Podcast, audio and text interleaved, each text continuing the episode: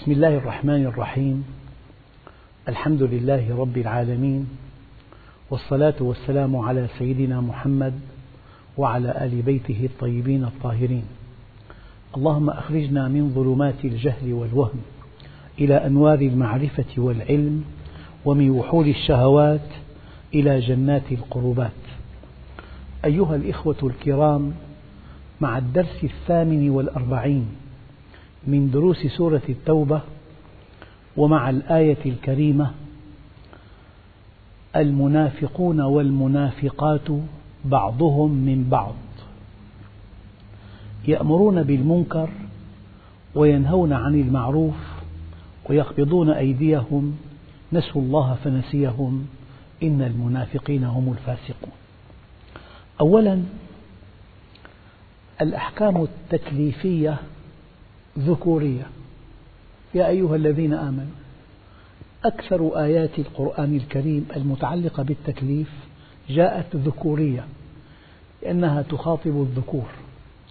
لكن هناك في اللغة العربية أو في البلاغة بحث دقيق هو التغليب فإذا دخل إلى هذه القاعة فرضا سبعون طالبة وطالب واحد نقول دخل الطلاب.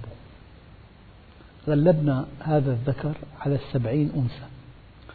فالتغليب كأن تقول الوالدين الأب لم يلد اسمه والد القمرين الشمس والقمر. فلذلك التغليب حينما تأتي الأوامر الإلهية موجهة للذكور هي حتما للإناث. من باب التغليب نعم. أية أخت كريمة مؤمنة طاهرة إذا قرأت يا أيها الذين آمنوا هي مخاطبة أيضا بهذه اللغة وكأن الله يقول يا أيتها المؤمنات. هذا هو التغليب فلذلك لكن في حالات قليلة لا بد من التفرقة بين الذكور والإناث. من عمل صالحا من ذكر أو أنثى وهو مؤمن. فاستجاب لهم ربهم أني لا أضيع عمل عامل منكم من ذكر أو أنثى. هنا المنافقون والمنافقات. لأن المنافقون لهم مجالسهم والنساء لهن مجالسهن فربما تكلم النساء في مجلسهن كلاما الله عز وجل ينكره عليهم. وكذلك الرجال. فهو في الأصل أية آية موجهة إلى الذين آمنوا هي حكما موجهة إلى المؤمنات.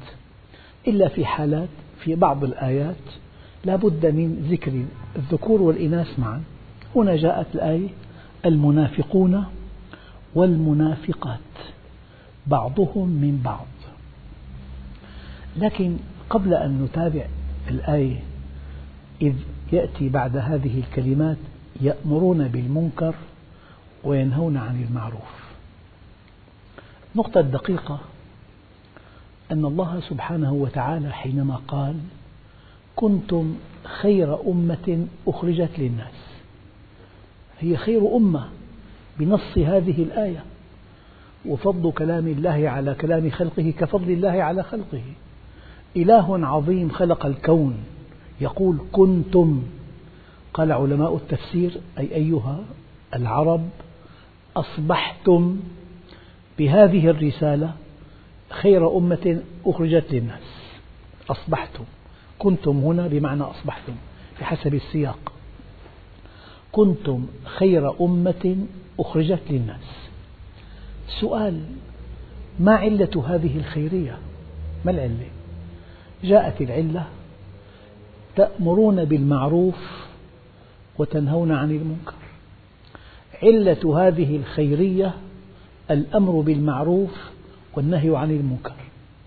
لو تصورنا أن هذه العلة لم تطبق فقدنا خيريتنا وأصبحنا أمة كأية أمة خلقها الله. يؤكد هذا قوله تعالى بل أنتم بشر ممن خلق. يعني الأمة العربية الآن لو تخلت عن هذه الرسالة ولم تقم بما أرادها الله لها أن تكون وسيطة بين الله وبين خلقه. ولم تعبأ بهذه الرسالة. عندئذ فقدت خيريتها. لذلك يصدق عليها ما يصدق على أية أمة شاردة عن الله عز وجل. كنتم أي أصبحتم بهذه الرسالة خير أمة أخرجت للناس. وكذلك جعلناكم أمة وسطا أي وسطاء بين الله وبين خلقه. فإذا تخلينا عن هذه الرسالة أو لم نعرف حقها فقدنا هذه الخيرية. فلذلك في بعض الآثار النبوية كلام خطير. قال كيف بكم إذا لم تأمروا بالمعروف ولم تنهوا عن المنكر؟ الصحابة صعقوا قالوا أو كائن ذلك يا رسول الله؟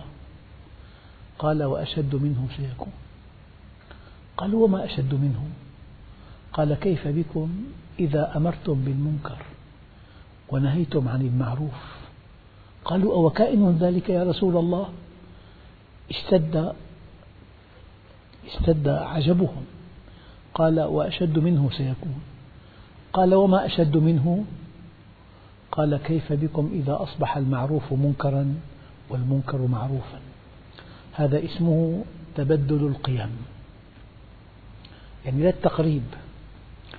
في النقد العربي عد النقاد أهجى بيت قالته العرب على الإطلاق.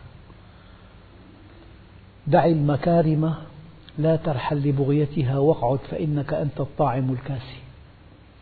أهجى بيت قالته العرب. هو مع الأسف الشديد شعار أي إنسان في هذا العصر. ما دام دخله وفير. بيته فخم آه، عنده مركبة فارهة يمضي أوقاتا ممتعة مع من يحب يسافر.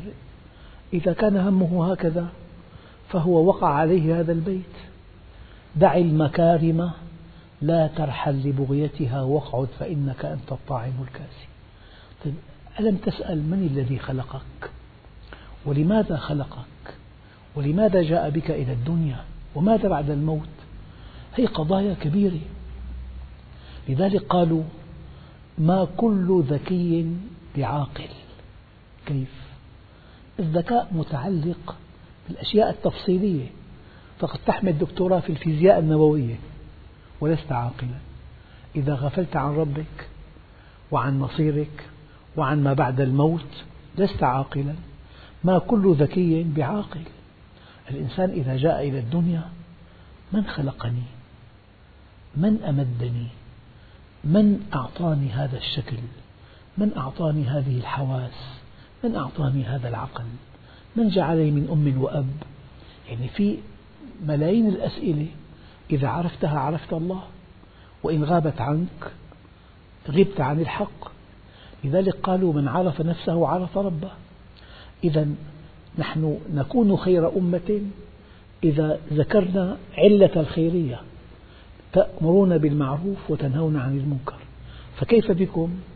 إذا لم تأمروا بالمعروف ولم تنهوا عن المنكر قالوا أو كائن ذلك يا رسول الله؟ قال وأشد منه سيكون. قال وما أشد منه؟ قال كيف بكم؟ إذا أمرتم بالمنكر ونهيتم عن المعروف. اشتد عجبهم. قالوا أو كائن ذلك يا رسول الله؟ قال وأشد منه سيكون. قال وما أشد منه؟ قال كيف بكم إذا أصبح المعروف منكرا والمنكر معروفا. فهذا الذي كسب مالا حراما هو عند الناس ذكي جدا. هو عند الناس ذكي جدا. هذا الذي وصل إلى شيء ليس عن طريق مشروع بل عن طريق غير مشروع يعد عند الناس شاطرا. وهي شيء خطير جدا. أن تتبدل القيم. فلذلك من بعض الأحاديث التي تلفت النظر. اطلعت على أهل الجنة فرأيت عامة أهلها من البله. هم بله عند البله. المادي الإنسان المادي مقاييسه كلها مادية. يرى مؤمن يؤثر طاعة الله على كسب مادي كبير أحيانا. يؤثر طاعة الله على منصب رفيع. يريد أن يكون محسنا لا مسيئا. فهذا الموقف يجعله عند أهل الدنيا أبلها فهو أبلهم عند البله. لذلك أيها الإخوة الكرام المنافقون والمنافقات كما قال الله عز وجل بعضهم من بعض متشابهون. لكن في شيء لطيف جدا ينبغي أن أذكره لكم متعلق بهذا الموضوع.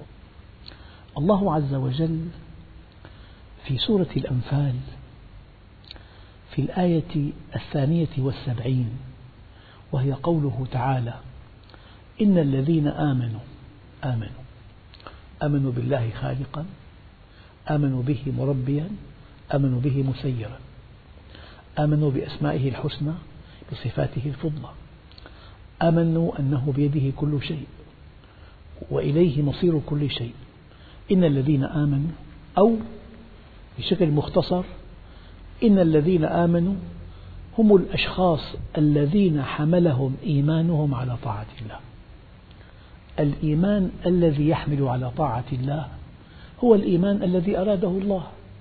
أما الإيمان الذي لا يحملك على طاعة الله لا يقدم ولا يؤخر بل إن إبليس مؤمن بهذا المعنى. قال له ربي فبعزتك. قال له خلقتني آمن به ربا وعزيزا وخالقا قال أنظرني إلى يوم يبعثون آمن بالآخرة. ومع ذلك هو إبليس. فالإيمان الذي لا يحملك على طاعة الله لا يعد إيمانا منجيا.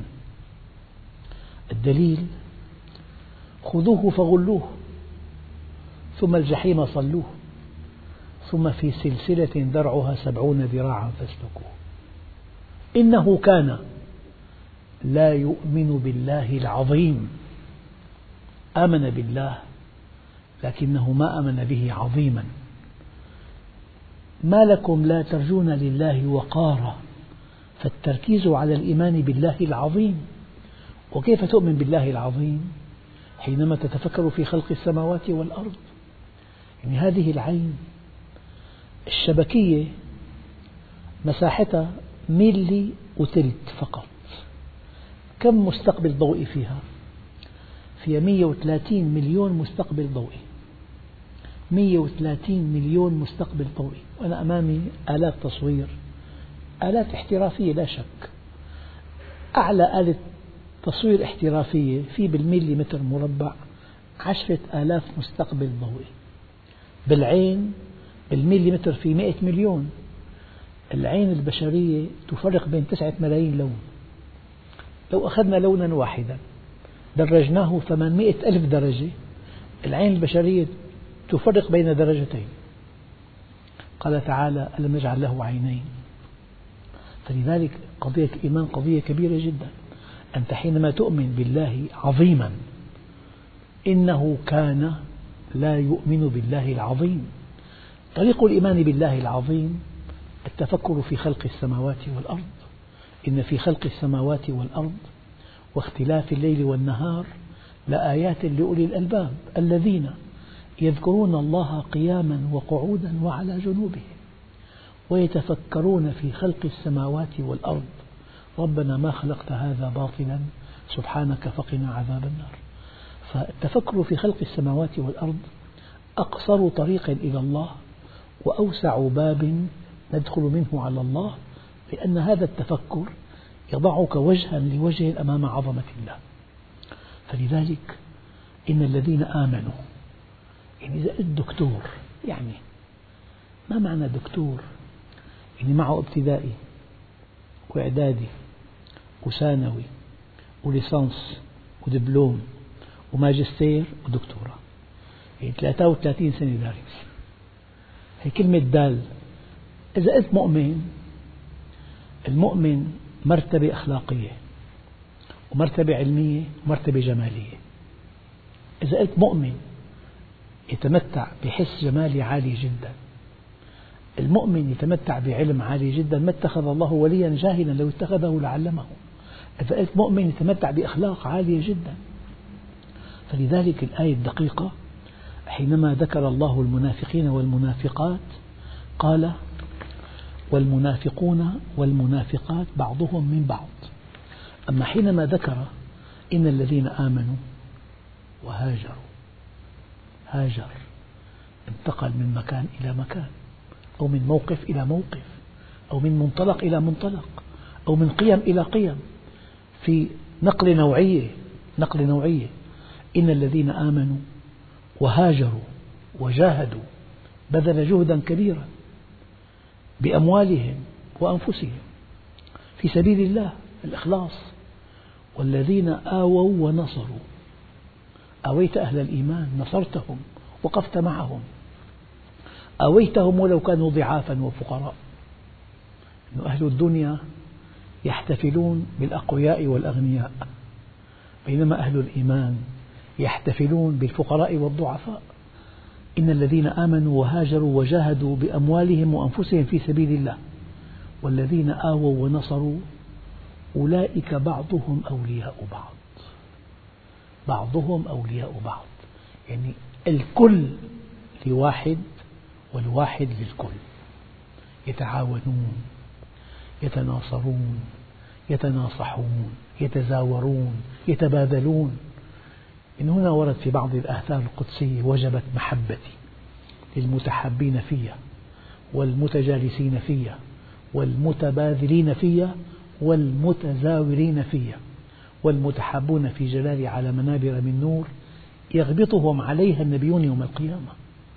إن الذين آمنوا وهاجروا وجاهدوا بأموالهم وأنفسهم في سبيل الله والذين آووا ونصروا بعضهم أولياء بعض.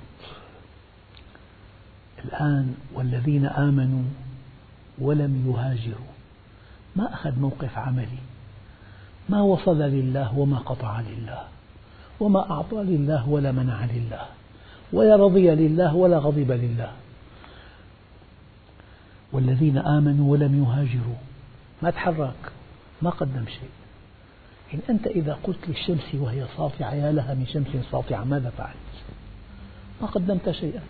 هي ساطعة شئت أم أبيت؟ ذكرت هذا أم لم تذكره؟ أحببت أم كرهت؟ هي ساطعة لكن ماذا فعلت من أجل أن تتمتع بهذه الأشعة؟ هل عرضت نفسك لها؟ واحد معه مرض جلدي وشفاؤه بالشمس فقط. فإذا قال يا لها من شمس ساطعة وهو في القبو يسكن. تحت الأرض. هذا الكلام لا يقدم ولا يؤخر. فما لم ينتفع من هذه الأشعة لا يعد كلامه عنها له قيمة إطلاقا. والذين آووا ونصروا أولئك بعضهم أولياء بعض والذين آمنوا ولم يهاجروا. ما تحرك ما قدم ما بذل ما ضحى ما وصل ما قطع ما رضي ما غضب. يعني هو عايش بعالمه الخاص عالمه المادي. لكن بيتعاطف مع المؤمنين بيقول لك عنده خلفية إسلامية. خلفية. عنده أرضية إسلامية عنده نزعة إسلامية عنده اهتمامات إسلامية عنده فكر إسلامي. هذا كله لا يقدم ولا يؤخر. والذين آمنوا ولم يهاجروا. ما لكم من ولايتهم من شيء حتى يهاجروا. الشاهد ليس هنا. في آية دقيقة جدا جدا جدا. والذين كفروا من الشاهد. بعضهم أولياء بعض يتعاونون ويتآمرون ويخططون ويسعون إلى الفجر. هم يخططون للمؤمنين. والذين كفروا بعضهم أولياء بعض. الشاهد الخطير إلا تفعلوه. هذه الهاء على من تعود. تعود على آية سابقة بأكملها. يعني إن الذين آمنوا إذا ما آمنتم ولا هاجرتم ولا جاهدتم بأموالكم وأنفسكم في سبيل الله ولم تؤوا ولم تنصروا إن لم تفعلوا هذا والذين آمنوا والذين كفروا بعضهم أولياء بعض إلا تفعلوه تكن فتنة في الأرض وفساد كبير.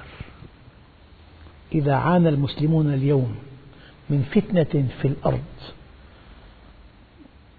يمسي المرء مؤمنا ويصبح كافرا. يمسي كافرا ويصبح مؤمنا. يبيع دينه بعرض من الدنيا قليل. والذين كفروا بعضهم أولياء بعض. يجتمعون يخططون يتآمرون لضرب العالم الإسلامي لاستنزاف خيراته لأخذ ثرواته للإيقاع بين أطرافه والذين كفروا بعضهم أولياء بعض إلا تفعلوه. الهاء تعود على إن الذين آمنوا وهاجروا وجاهدوا بأموالهم وأنفسهم في سبيل الله والذين آووا ونصروا إن لم تؤمن إن لم تهاجر إن لم تجاهد بمالك ونفسك إن لم تؤوي وإن لم تنصر تكون فتنة في الأرض وفساد كبير. يومئذ مما حدثنا النبي عن آخر الزمان يوم يذوب قلب المؤمن في جوفه مما يرى ولا يستطيع أن يغير. إن تكلم قتلوه وإن سكت استباحوه. موت كعقاص الغنم لا يدري القاتل لما يقتل ولا المقتول فيما قتل. بالخمسينات حينما يحكم على الإنسان بالإعدام تزحف المدينة بأكملها كي ترى إعدامه. الآن كل يوم في أخبار أربعين خمسين ستين. يعني أخبار القتل وسفك الدماء شيء غير غير معقول إطلاقا. إلا تفعلوه تفعلوا الإيمان والهجرة والجهاد بالمال والنفس والإيواء والنصر تكن فتنة في الأرض وفساد كبير. ذكرت هذه الآيات من سورة الأنفال لأنها توضح معنى والمنافقون والمنافقات بعضهم من بعض. يتعاونون يتآمرون يخططون. الآن هم يأمرون بالمنكر. وكيف بكم إذا أمرتم بالمنكر ونهيتم عن المعروف؟ قالوا أو كائن ذلك يا رسول الله؟ قال وأشد منه سيكون. قالوا وما أشد منه؟ قال كيف بكم إذا أصبح المعروف منكرا؟ والمنكر معروفا. ويقبضون أيديهم. ما بينفق؟ بخيل ينفق على شهواته مبالغ فلكية. فإذا دعي لصدقة أو زكاة يمسك يده. يعني على شهواته إن أنفقوه أنفقوا المال أنفقوه إسرافا وتبذيرا. وإن منعوه منعوه بخلا وتقتيرا هذه الصفات إذا ذكرها الله في كتابه الكريم من أجل أن نخاف لعل بعض هذه الصفات تقع علينا. دائما وأبدا في القرآن الكريم إذا جاء وصف المؤمنين لتكون هذه الأوصاف مقياسا لك هل أنت من هؤلاء؟ هل أنت من الذين إذا ذكر الله وجل قلبك مثلا؟ هل إذا ذكرت عليك آياته ازددت إيمانا؟ فوصف المؤمنين والمنافقين والكفار له هدف كبير جدا. ما هذا الهدف؟ من أجل أن تقيس نفسك. هذه الأوصاف للمؤمنين مقاييس لأهل الإيمان. أوصاف الكفار تعريف بهم. أوصاف المنافقين تعريف بهذه الفئة الخطيرة. هي لها موقف مزدوج لها ظاهر ولها باطن. يعني دائما الكافر أعلن عن كفره. ولما أعلن عن كفره أعطانا مناعة ضده. واضح. والمؤمن مؤمن واضح. أما المنافق أوهمنا أنه مؤمن فتعاملنا معه فغدر بنا الكافر واضح والمؤمن واضح. أما المنافق له ظاهر وله باطن له علانية وله سر. له شيء معلن وشيء غير معلن. فهذه الشخصية المزدوجة هذه أوقعتنا في حرج شديد. نال مكاسب المؤمنين وهو في الحقيقة مع الكفار. وإذا خلوا إلى شياطينهم قالوا إن معكم إنما نحن مستهزئون. الله يستهزئ بهم ويمد ويمدهم في طغيانهم يعمهون فلذلك المنافقون والمنافقات بعضهم من بعض. يأمرون بالمنكر وينهون عن المعروف. لذلك من اشتكى إلى مؤمن فكأنه اشتكى إلى الله. ومن اشتكى إلى كافر فكأنه اشتكى على الله. واصبر نفسك مع الذين يدعون ربهم بالغداة والعشي. يريدون وجهه ولا تعد عيناك عنهم. تريد زينة الحياة الدنيا. ولا تطع من أغفلنا قلبه عن ذكرنا. واتبع هواه وكان أمره فرطا قد يقول أحد الإخوة المشاهدين أغفلنا قلبه. الله جعله غافلا. لا. وزن أفعل في اللغة افتح المعاجم. وجدناه غافلا. مو جعلناه غافلا. الفرق كبير كبير جدا بين وجدناه غافلا أو جعلناه غافلا. أغفلنا قلبه فعل أفعل يعني وجدناه كذلك. ولا تطع من أغفلنا قلبه عن ذكرنا واتبع هواه وكان أمره فرطا إذا المنافقون والمنافقات بعضهم من بعض. يتعاونون يتفقون يخططون يتآمرون يأمرون بالمنكر. لماذا سمى الله المنكر منكرا؟ لفتة لطيفة جدا. لأن الفطرة السليمة تنكر المنكر بداهة من دون توجيه من دون تعليم. المنكر مرفوض يعني الذي يغش الحليب بالماء. هل يفعل هذا أمام الناس؟ لا. في غرفة أخرى في خلوة يفعله. بالفطرة حتى القطة قال بعضهم إن أطعمتها قطعة لحم تأكلها أمامك فإن خطفتها تأكلها بعيدا عنك. في فطرة تنطبق مع الشرع مئة بالمئة. والآية الكريمة فأقم وجهك للدين حنيفا فطرة الله التي فطر الناس عليها لا تبديل لخلق الله. ذلك الدين القيم. يعني الشيء الرائع بهذا الدين أن كل شيء أمرك الله به. متوافق توافقا تاما مع فطرتك. فالذي أمرك الله به ترتاح له. وهذا تفسير السعادة العظمى التي تصيب المؤمن حينما يصطلح مع الله عز وجل. إذا رجع العبد العاصي إلى الله نادى مناد في السماوات والأرض أن هنئوا فلانا فقد اصطلح مع الله. أيها الإخوة المنافقون والمنافقات بعضهم من بعض يأمرون بالمنكر وينهون عن المعروف ويقبضون أيديهم. بخلاء لا ينفق. ينفق إسرافا وتبذيرا فإذا منع يمنع بخلا وتقتيرا ينفق إسرافا وتبذيرا فإذا منع يمنع بخلا وتقتيرا ويقبضون أيديهم. نسوا الله فنسيهم. بعضهم قال الإنسان حينما ينسى الله نسيان الله ينسيه مهمته في الدنيا. أنت إذا عرفت الله عرفت سر وجودك وغاية وجودك. أنت إذا عرفت الله عرفت طاعته عرفت جنته وعرفت ناره. أما إذا غفلت عن الله غفلت عن كل شيء. فالمعنى الدقيق أنه نسيان الله نسيان الله أنساهم أنفسهم. أنساهم أنهم المخلوق الأول. الله عز وجل قال إنا عرضنا الأمانة على السماوات والأرض والجبال فأبين أن يحملناها وأشفقن منها وحملها الإنسان. لما قبل حمل الأمانة كان المخلوق الأول عند الله. إنا عرضنا الأمانة على السماوات والأرض والجبال فأبين أن يحملنها وأشفقن منها وحملها الإنسان. لأنه قبل حمل الأمانة سخر الله له ما في السماوات وما في الأرض جميعا منه. لأنه قبل حمل الأمانة أودع فيه الشهوات ليرقى بها إلى رب الأرض والسماوات بالمناسبة. ما من شهوة أودعها الله في الإنسان إلا جعل لها قناة نظيفة تسري خلالها. فلذلك المنافقون والمنافقات بعضهم من بعض يأمرون بالمنكر وينهون عن المعروف ويقبضون أيديهم. هذه الصفات الإنسان إذا قرأها وراجع نفسه مراجعة دقيقة فإذا كان ينطوي على واحدة منها الباب مفتوح للتوبة ما دام القلب ينبض فأنت في بحبوحة من أمرك.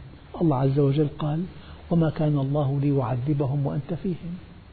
يعني مستحيل وألف وألف مستحيل أن يعذب الإنسان وهو مطبق لمنهج رسول الله. هلا لو فرضنا لا يطبق هذا المنهج معه بحبوحة ثانية وما كان الله معذبهم وهم يستغفرون. إذا نسوا الله نسيانهم لله عز وجل أنساهم أنفسهم. إن المنافقين هم الفاسقون. إنسان منحرف فسقت التمرة نزعت جلدها من لبها. يعني الفاسق خرج عن منهج الله. بالمناسبة ما من مصيبة على وجه الأرض إلا بسبب خروج عن منهج الله. وما من خروج عن منهج الله إلا بسبب الجهل والجهل أعدى أعداء الإنسان. والجاهل يفعل في نفسه ما لا يستطيع عدوه أن يفعله به. يقول لك استعمار صهيونية. الحقيقة أكبر خطر يواجه المسلمين جهلهم بالله. حينما جهلوا ربهم ما عرفوا لماذا جاء الله بهم إلى الدنيا ما عرفوا سر وجودهم ما عرفوا غاية وجودهم ما عرفوا ما عند الله من عطاء كبير هذا جاهل وهذا الجهل أوقعه في الشقاء. لأنه مشكلة أهل النار في النار بآية واحدة.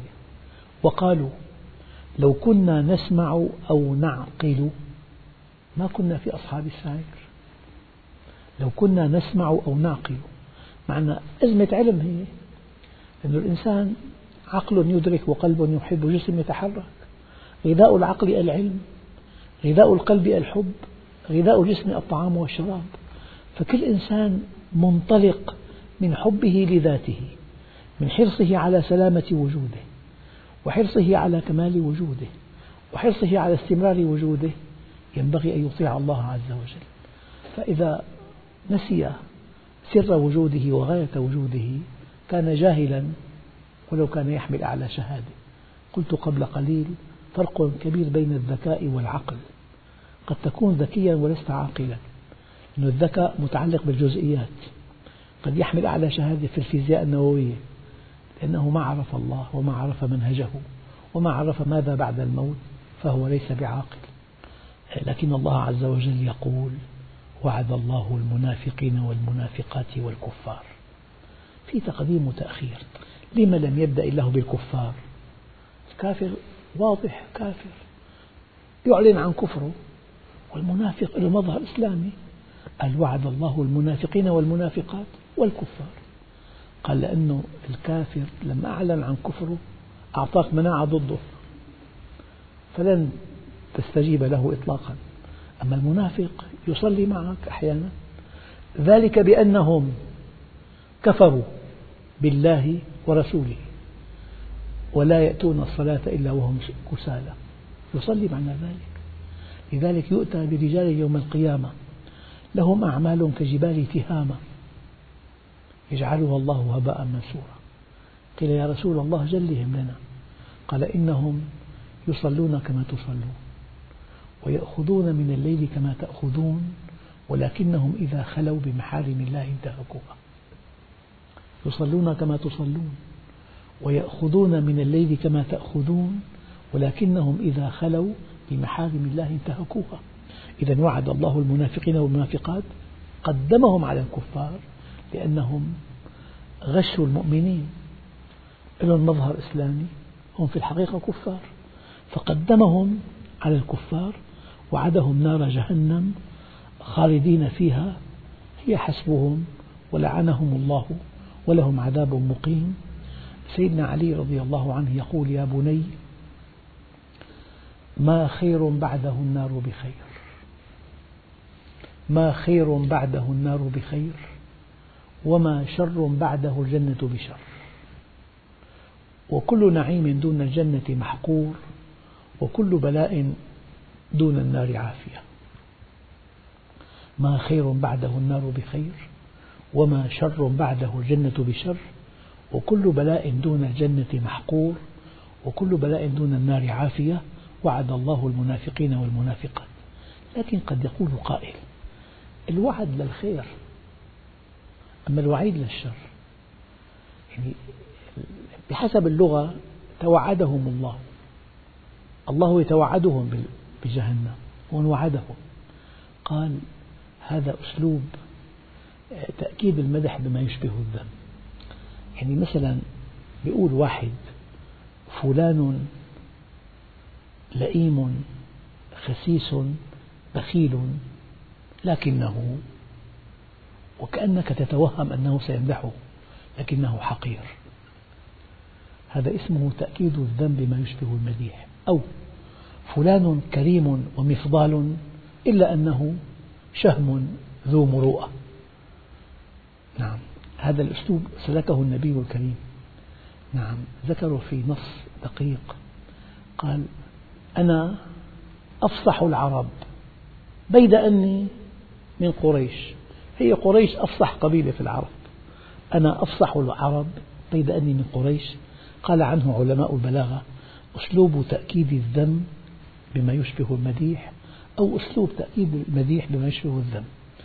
هنا وعد ما قال أوعد كأنه بعد وعد في جنة طلعت في نار بعدين في مفاجأة تعمل صدمة. وعد الله المنافقين والمنافقات والكفار نار جهنم.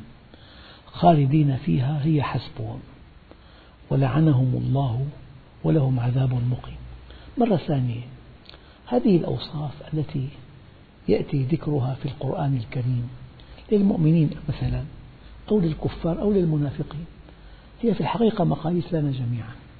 فإذا المؤمن قرأ آيات المؤمنين وشعر أن هذه الآيات تنطبق عليه هو في نعمة كبيرة. أما في آية لا تنطبق عليه الباب مفتوح. القلب ينبض. ما دام القلب ينبض في بحبوحة كبيرة جدا. صحح خطأك.